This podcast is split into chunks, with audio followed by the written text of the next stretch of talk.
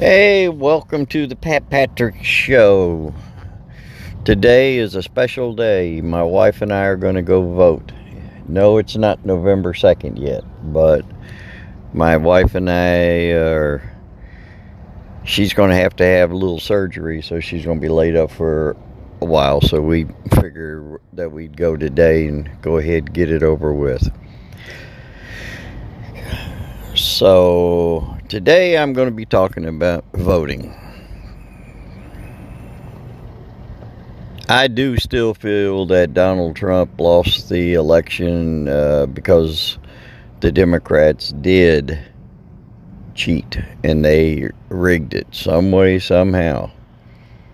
I know everybody says they didn't, but Biden made a comment on TV while he was running. He said he did not need our votes. So that pretty much told me something was up. Anyway, but I'm a conspiracy theorist. So, I guess you can just understand that. But anyway, my ex-wife told me years ago that if I wanted to vent and complain and gripe and moan and groan about the elections, then I need to vote. So, starting with Daddy Bush, that's what I did. And I have been voting ever since. So, elections and voting is a right, but it's also a privilege. And it's something that we all need to do as Americans, because that's how democracy works, the majority. But see, this generation, you all have a tendency to get offended over statues and over something that you can't control. You want to erase history. You want to get offended over being gay or black or white or green or yellow. You get offended over somebody saying something that you don't agree with. That's why you got mad at Donald Trump, because he told you like it was. And that's what I liked about him. I've been a Trumpster since he wrote The Art of the Deal.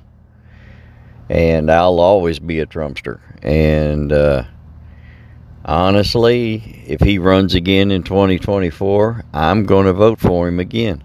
I voted for him twice. I'll do it a third time. Because Biden has pretty much destroyed this country within 10 months. Him and his handlers. And you know who his handler is. I don't have to tell you,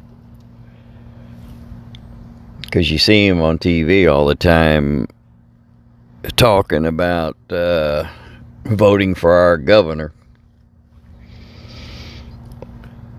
The Democrats, they want to control, and they want a socialist government, and they want a one world government, which is what's coming.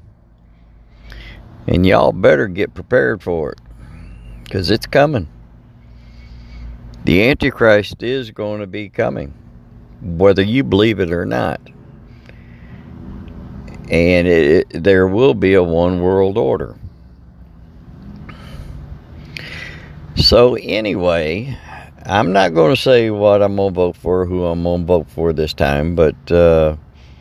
probably by my conversation, you can pretty much figure it out. So I'm not worried about that anyway. But basically, I got on here to let you know that it's a privilege to vote. So whoever you do vote for, you need to get out and vote. Because I live in Virginia. I watched them take down all the Confederate soldiers. But, you know, all them soldiers and generals, they've been dead for over 200 years. They never cared about a statue. Robert E. Lee didn't care about his statue. He'd been dead for 10 years before they even erected it, so he never even knew about it. So, I mean, it's no big deal. But you can't erase history. And that is something that this generation is trying to do, is erase everything they don't like. And you can't do it. I know slavery was bad and it should have never happened, but it did. And you just need to get over it and move on. Because it's been gone for over 200 years.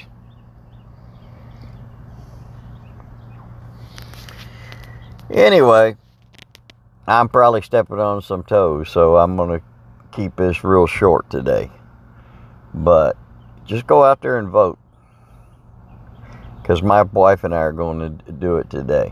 But if you live in Virginia, make sure you vote for the governor that you want to have.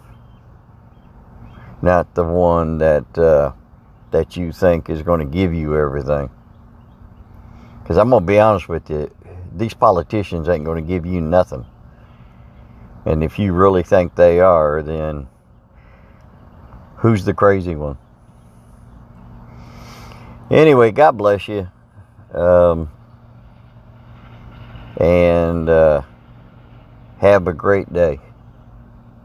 This is Pat Patrick, signing off.